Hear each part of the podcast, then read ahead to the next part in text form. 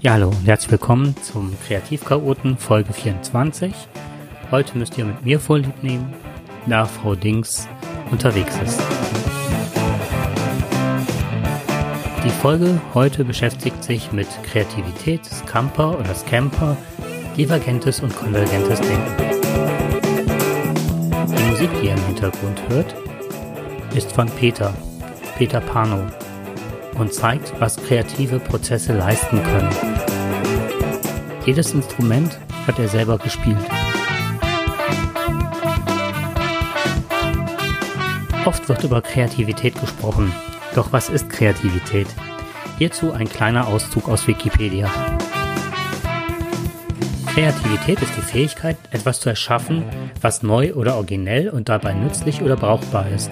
Darüber hinaus gibt es verschiedene Ansätze, was Kreativität im Einzelnen auszeichnet und wie sie entsteht.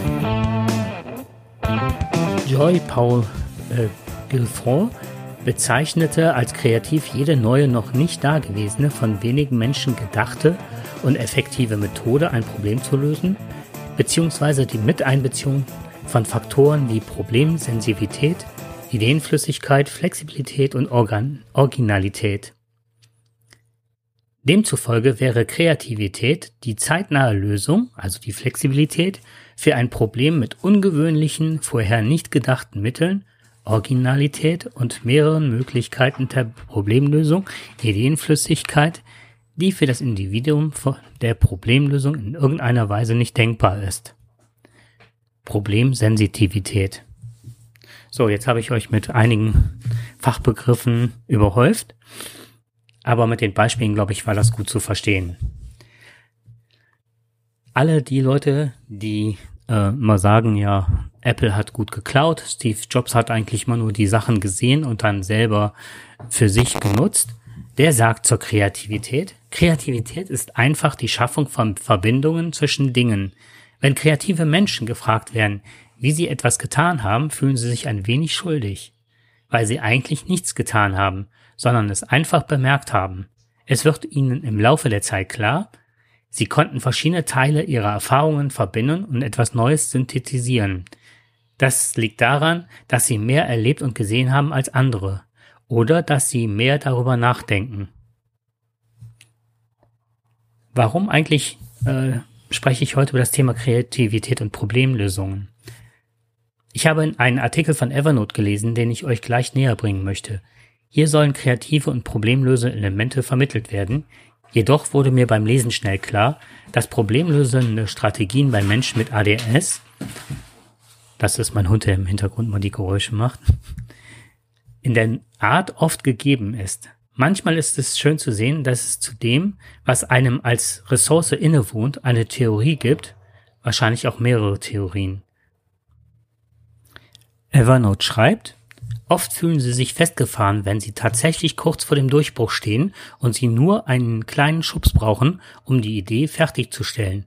Das Herstellen von Verbindungen zwischen unwahrscheinlichen Elementen kann diesen Aha-Moment freischalten, der ihnen die Antwort zeigt. Aber wie kommt es bei Menschen mit ADHS genau zu dieser Fähigkeit, unwahrscheinliche Elemente zu verbinden? Hier spielt oft die Impulsivität, die kurze Konzentrationsspannen, die Aufmerksamkeitsstörungen, Aufschieberitis, im Fachwort auch äh, Prokrastination und vieles mehr eine große Rolle. Wie oft habt ihr schon wichtige Dinge vergessen? Und nun beginnt das große Rätselraten. Wie bügle ich dies wieder aus oder gerade?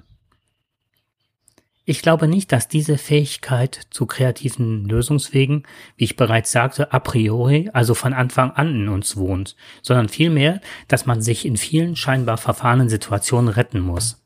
Dies, so glaube ich, ist der Ursprung dieser Entwicklung einer gewissen Problemlösestrategie. Und viele von uns schaffen es, hierin eine gewisse Meisterschaft zu entwickeln. Aber auch, dass man etwas möchte, was über normalem Weg irgendwie nicht zu erreichen ist. Ein Beispiel hierfür wäre, als ich Kind war, hm, was schon lange jetzt her ist, ähm, wollten wir damals einen Fußballplatz haben.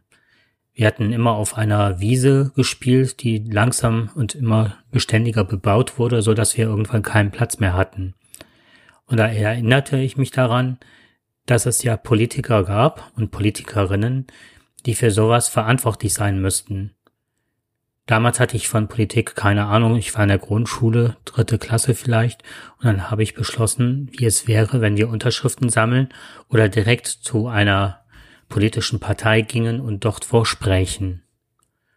Und ähm, das passte den Leuten relativ gut in den Kram, also den Politikerinnen und Politikern, sich zu etablieren und genau da, wo wir gedacht hatten, in das Neubaugebiet einen Bolzplatz mit zwei großen Fußballfeldern bauten.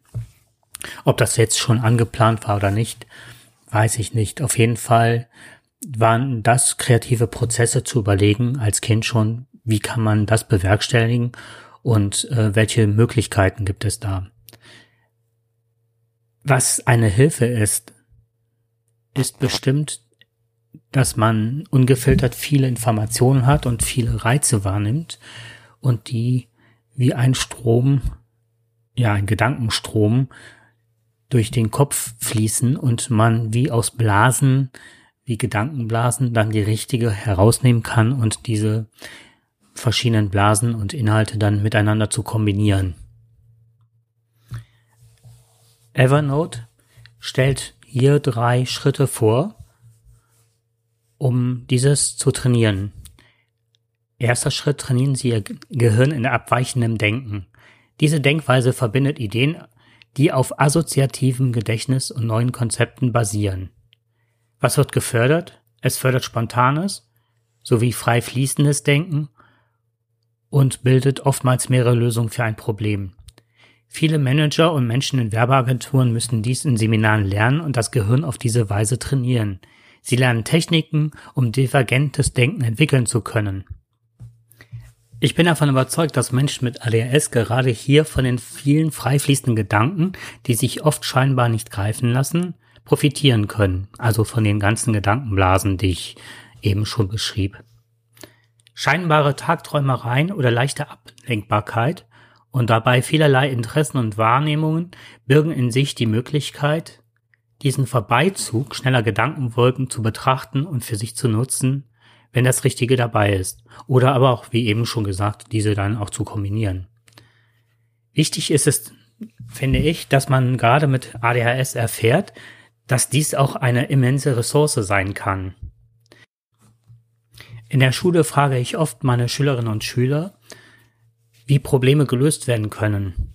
Und meistens sind es äh, diejenigen mit ADHS, die ein wahres Feuerwerk an Ideen abbrennen und dann benötigen sie nur noch wenig Hilfe, diese einzusortieren und zu strukturieren. Leider wird oft diese Fähigkeit bei Menschen mit ADHS übersehen, weil vielmehr das Aufmerksamkeitsdefizit im Vordergrund steht. Evernote schreibt weiter.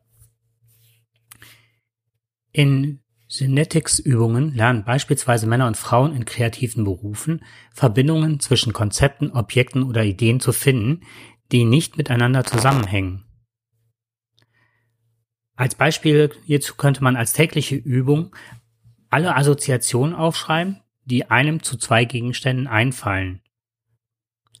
Beispielsweise nenne ich jetzt mal Autobatterie und Föhn oder Kamm und Olivenöl. Na, Habt ihr schon einen Gedankenexpress, der Fahrt aufnimmt? Dann unterbrecht doch einfach mal kurz diesen Podcast und gebt euch dieser Herausforderung hin. Wenn ihr mögt, könnt ihr dazu auch äh, mir ja eure Ideen mal schreiben. Und wenn ihr mögt, würde ich diese sogar veröffentlichen. Also, ähm, Autobatterie und Föhn, Kamm Olivenöl, Taschentuch und Gummiente. Interessant ist auch die Scamper-Technik, auf die halt Evernote weiter eingeht. Scamper ist ein Aponym, das musste ich nachschlagen. Also ein Kunstwort. Hier stehen die Buchstaben für jeweils einzelne Wörter. Wikipedia schreibt hierzu, Scamper oder Scamper, ich gehe mal von Scamper aus, ist eine äh, von Bob Eberle 1997 entwickelte Kreativitätstechnik in Form einer Checkliste, die bei der Entwicklung von neuen aus bestehenden Produkten eingesetzt werden kann, auch als Anfangsprodukt oder Anfangspunkt besser gesagt für laterales Denken. Das S steht für Substitute, das C für Combine, das A für Adapt, M für Modify, das P für Put, das E für Eliminate und das R für Reverse. Okay, dann fangen wir mal an. Die Scamper-Technik ist ein kreativer Brainstorming-Ansatz, der vorhandene Ideen durch verschiedene Filter führt. Und etwas genauer beschrieben, und ich glaube, dass sich jetzt viele mit ADHS genau in ihrem Denken wiedererkennen werden, wenn ich die folgenden Elemente benenne. Fangen wir mit dem Ersatz an. Welcher Teil dieses Prozesses oder dieser Idee kann ersetzt werden? Kombinieren. Können zwei oder mehr Komponenten kombiniert werden? Anpassen. Was könnten Sie noch tun oder wie könnten Sie die bestehende Idee anpassen? Ändern. Welche Änderungen können Sie vornehmen, um bessere Ergebnisse zu erzielen? Zu einem anderen Zweck verwenden. Wie könnte diese Idee andere Probleme lösen? Eliminieren. Was würde passieren, wenn Sie XYZ entfernen würden? Rückwärts. Wie können Sie den Strom neu anordnen? Vielleicht ist jetzt die aktuelle Corona-Zeit ein gutes Beispiel für diese Methode, indem man zum Beispiel überlegt, welches Medikament würde sich eignen, gegen den Virus vorzugehen. Wo hat man schon Erfolge gesehen? Wie müsste das angepasst werden, dass es wirkt? Ich glaube, dass viele Wissenschaftler gerade auf dem Gebiet der Erfindung eines Wirkstoffs gerade mit dieser Methode arbeiten. Schritt 2. Legen Sie den Grundstein und erfassen Sie all Ihre Ideen. Während divergentes Denken Ihrem Gehirn helfen kann, unerwartete Beziehungen zu finden, ist konvergentes Denken, so schreibt äh, Evernote, der Prozess der Bewertung und Verfeinerung Ihrer Optionen um ihnen bei der Auswahl und Entwicklung der vielversprechendsten zu helfen. Beides ist für den kreativen Prozess von grundlegender Bedeutung. Entwickeln Sie die Gewohnheit, Ihre Ideen aus dem Kopf zu bekommen und in eine Notiz zu verwandeln. Das mache ich, wie ich schon vorgestellt habe, mit Mindmaps, mit Things als To-Do-App oder wie gesagt mit besagtem Evernote. Hierzu habe ich schon mal Sendungen gemacht. Wobei ich glaube, dass ich die nochmal hochladen muss, weil wir hatten mit unserem Server irgendwann mal einen Ausfall, der ganz viele ähm, Episoden verschluckt hat. Ich glaube, dass das der schwerste Schritt für Menschen mit ADHS ist. Das Merken und Bewerten der gefundenen Lösungen und daraus konkrete Handlungsschritte zu entwickeln. Besonders unangenehm sind diese, wenn sie sich in Routine verwandeln. Dann beginnt der anstrengendste Teil, das Unterbinden der Suche nach neuen Herausforderungen. Also ich glaube immer dann, wenn es wirklich, wenn Dinge in Routine übergehen, dass wir es am schwersten haben, uns und am meisten unser Hirn zu motivieren. Der letzte Schritt, und das ist auch wieder diesem Evernote-Text entnommen, stellen Sie sich das Unerwartete vor.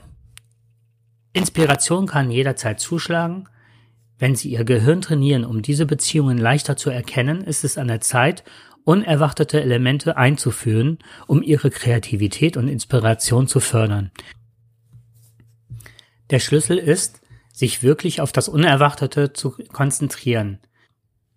Es kann sich unangenehm anfühlen, in eine völlig andere Richtung zu gehen, oder es kann sich einfach wie Zeitverschwendung anfühlen. Nochmal mal Evernote. Wissen allein reicht nicht aus, um Kreativität zu fördern. Das Geheimnis, um Inspiration freizuschalten und die Welt mit anderen Augen zu sehen, besteht darin, neue Verbindungen zwischen den Informationen herzustellen, die sie bereits haben. Was ich noch abschließend anfügen möchte, ist, warum habe ich das Ganze gemacht? Ich wollte zeigen, dass das, was viele ADHSler, also wir in uns tragen, im Grunde eine riesen Ressource ist, was andere Menschen in Seminaren für viel Geld lernen müssen. Natürlich ist es nicht immer angenehm gewesen, dieses Wissen unbewusst aufzubauen, weil es ja meistens mit dem Gefühl einhergeht, nicht auszureichen, beziehungsweise mal alles falsch zu machen und Dinge immer gerade oder ausbügeln zu müssen. Aber das Ganze mal zu reframen, das heißt in ein anderes Setting zu stellen und zu schauen, was ist meine Ressource und das auch anderen wirklich mit sehr viel Selbstbewusstsein und äh, stolz geschwellter Brust mitzuteilen, dass man genau über diese Ressource verfügt, ist ein wahrer Schatz. Also traut euch einfach mal, euch hinzustellen und zu sagen, das sind Fähigkeiten, die ich habe. Und wenn ihr auf mich hört, kann ich euch eventuell einige ja, Anstöße geben oder wie hieß es ganz am, anderen, am Anfang, einen Schubs in die richtige Richtung. Ja, ich hoffe, euch hat dieser Podcast gefallen und äh, wenn ihr einige Anregungen habt, beziehungsweise tolle Ideen zu dem, was man mit den einzelnen Wörtern verbinden kann, die ich euch eben nannte, diese Begriffspaare, dann schreibt mir einfach. Ja, dann wünsche ich euch viel Spaß beim Hören und bis zur nächsten Sendung. Dann hoffe ich wieder mit Frau Dings.